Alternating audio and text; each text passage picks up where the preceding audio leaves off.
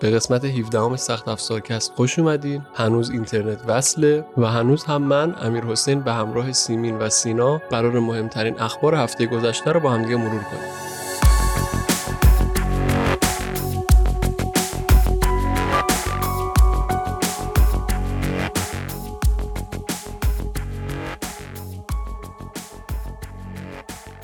حالی که هر لحظه ممکنه اتفاقای عجیب غریبی برای آینده اینترنت ایران پیش بیاد شرکت انگلیسی آرم اومده و از یه تراشه جدید خودش از جنس پلاستیک رونمایی کرده.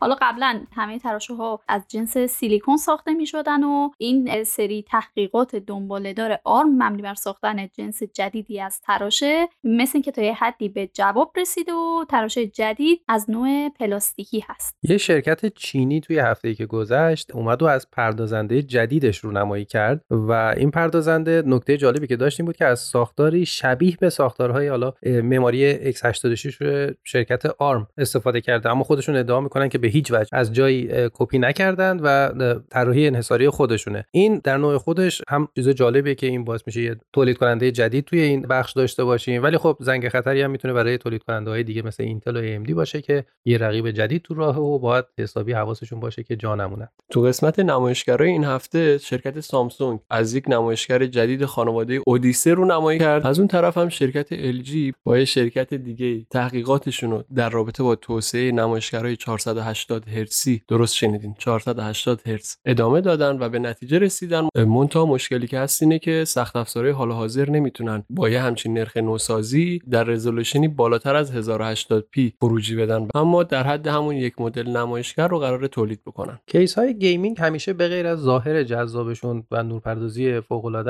یه سری خاصیت های منحصر به فردی هم دارن که طرفدار رو به خودشون جلب کنن. MSI این هفته کیس gaming جدید خودش رو معرفی کرد که توش از فنهایی استفاده کرده که حالا به گفته خودشون کاملا بی صداه پیشنهاد می‌کنم برای دیدن تصاویر این کیس تماشایی حتما به سایت سخت افزار مگ سر یکی از مهمترین خبرهای دنیای سخت افزار توی هفته که گذشت نقشه راه جدید اینتل بود که دربارش صحبت شد و اعلام کردن که از این به بعد لیتوگرافی تراشه هاشون قرار نامگذاریش عوض بشه. یعنی الان لیتوگرافی 10 نانومتریشون که به SuperFin معروفه محصول بعدشون قرار فقط اسمش اینتل 7 باشه یا همون 7 بعدش اینتل 4 اینتل 3 و در نهایت اینتل 20 A. که حالا این 20 A احتمالاً ابعادش قرار زیر یک نانومتر باشه و خیلی چیز جالبی باید باشه. ولی خب یه دورنماییه که همچنان فاصله زیادی باش داریم.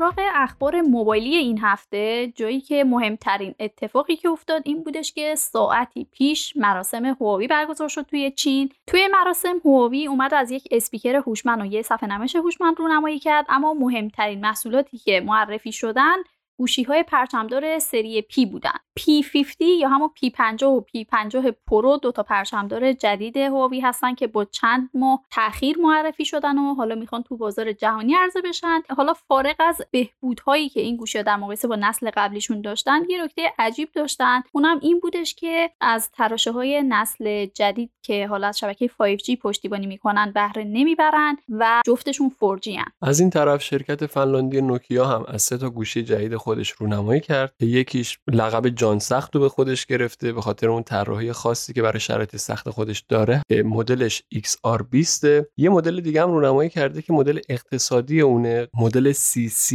C13 در واقع. و یه مدل دیگه هم رونمایی کرده که 6310 اسمشه و یه گوشی غیر هوشمند کلاسیکه مثل این گوشی قدیمی که داشتیم دکمه ای و اینا. حتما خاطرتون هست که هفته پیش پوکو از گوشی F3 GT که گوشی gaming ارزون قیمتش بود رو نمایی کرد. این هفته هم این شرکت که یکی از زیر مجموعه شیائومی اومد گوشی جدید gaming ش رو یعنی X3 GT رو معرفی کرد. در کنار اون یه سری محصولاتی هم که بیشتر برای اینترنت اشیا استفاده داشت معرفی کرده. این هفته ZTE هم اومد و از گوشی Axon 30 5G Axon 3 5G رو نمایی کرد و حالا نکته قابل توجه در مورد این گوشی این بود که نسل دوم دوربین های سلفی زیر نمایشگر رو این گوشی داره. سری اول که توی Axon 20 استفاده شده بود چندان باب میل کاربران نبود و به صورت کلی این تکنولوژی خیلی مورد قبول واقع نشد. حالا تا زمانی که این گوشی واسه بررسی در اختیار کاربرها و متخصصین قرار نگیره نمی‌تونیم در خصوص نسل دوم این دوربینا خیلی نظر بدیم. شرکت اوپو هم این هفته اومد و از گوشی جدیدش A93s 5G رو نمایی کرد. که گوشی اقتصادیه. از اون طرف شرکت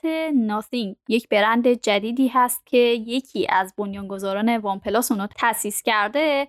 از اولین محصول خودش که یک هدفون بیسیمه با اسم Ear One رونمایی کرد. قبل از مراسم معرفی این هدفون خیلی کلا hype شده بود و اخبار در موردش زیاد بود. اما بعد از معرفی دیدیم که عملا چیز خاصی نداره. فقط نکته جالبش این بود که یه قسمت هایی از خود هدفون و قابش شفاف و می‌تونید اجزای داخلیش رو ببینید. آره unbox ش هم که اومد بعدش دیدیم که برای اینکه بازش کنید مثل بیسکویت باید یه نواری دورش بکشید و جعبش رو پاره کنید بعد داخلش خود این هدفون رو ببینید.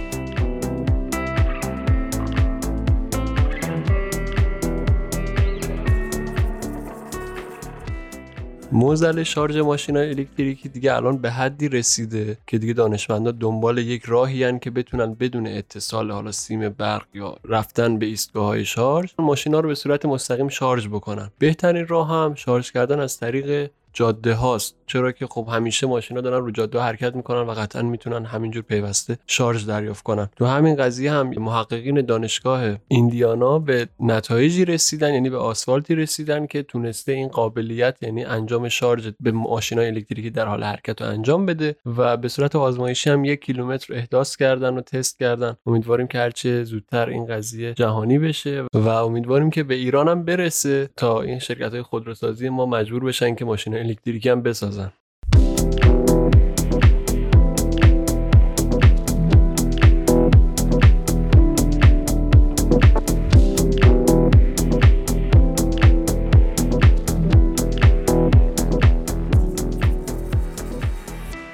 بازی Apex Legends داره به فصل جدیدش نزدیک میشه و تریلرهای gameplay و حالا شخصیت ها و اسلحه های جدید این بازی هم منتشر شده که تماشا کردنشون خالی از لطف نیست. از طرف دیگه بازی فیفا هم تریلر gameplay ش منتشر شد برای نسخه جدیدش که فیفا 22 حالا در کنار حواشی که این بازی داشته برای نسخه های مختلف کنسول و PC. این تریلر هم می‌تونید تماشا کنید که ببینید چه تغییراتی توش اعمال شده برای نسل جدید. حالا فارغ از خود بازی ها دنیای کنسول ها این هفته خبرهای خیلی جالبی داشته. اول از همه در ادامه اخبار سریالی این کنسول جدید Steam که همون Steam Deck باشه این هفته شنیدیم که رزولوشنی که این بازی ها توش اجرا میشن 800 p ئه و با نرخ 30 هرتز یعنی 30 فریم بر ثانیه بازی ها قراره توی این کنسول اجرا بشن. از اون طرف هم مایکروسافت که طبیعتا خیلی سابقه بلند بالایی داره تو ساختن لوازم جانبی gaming واسه کنسول هاش این هفته یه چمدون gaming داده بیرون برای اینکه به نوعی عرضه بازی Flight Simulator واسه کنسول ایکس باکسش رو جشن بگیره اما کاملا سمت مقابل یعنی پلی استیشن خبر فروش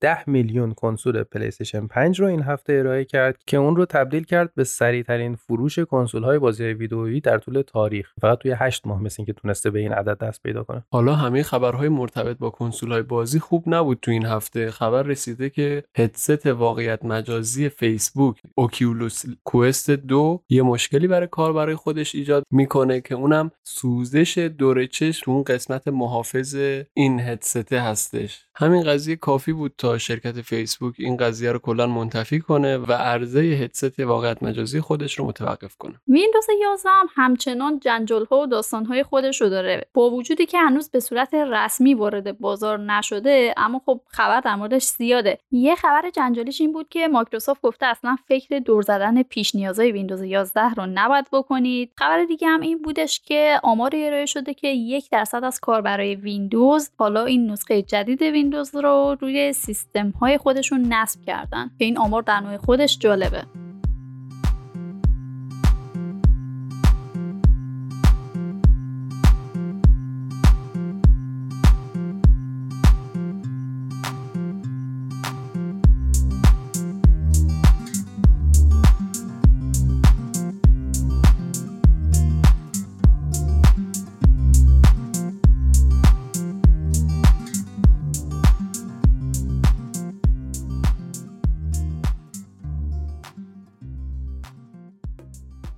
بخش بزرگی از اخبار داخلی هفته گذشته مربوط به اینترنت بود. اول از همه یک سالگی اینترنت 5G تو ایران رو داشتیم. حالا این در حالیه که خیلی از گوشی ها اصلا support نمی‌کنن 5G تو ایران و اصلا به غیر از یکی دو تا استان فکر نمی‌کنم توی کل کشور اونقدر این سیستم پوشش داده شده باشه. کلا واردات گوشی هوشمندم یه اختلالی توش به وجود آوردن که اصلا گوشی های update و به روز هم هنوز نرسیدن آنچنان به ایران که بتونن از قابلیت 5G استفاده کنن. آره حالا همه اینها رو هم کنار بذاریم فرض کنیم همه اینها اوکی بود. از اون طرف طرح سیانت از حقوق کاربران در فضای مجازی این هفته توی مجلس تصویب شد که به اصل 85 سپرده بشه و اونجا به صورت تخصصی روش مطالعه بشه و در نهایت حالا تصویب بشه احتمالا. یعنی حتی اگه اینترنت 5G هم توی ایران به اون صورتی که با همه یعنی کلا به صورت بدون مشکل اگر برقرار بود دیگه نمی‌شد بهش گفت اینترنت 5G از اون طرف هم نمیشه بهش گفت اینترنت ملی چون آقای وزیر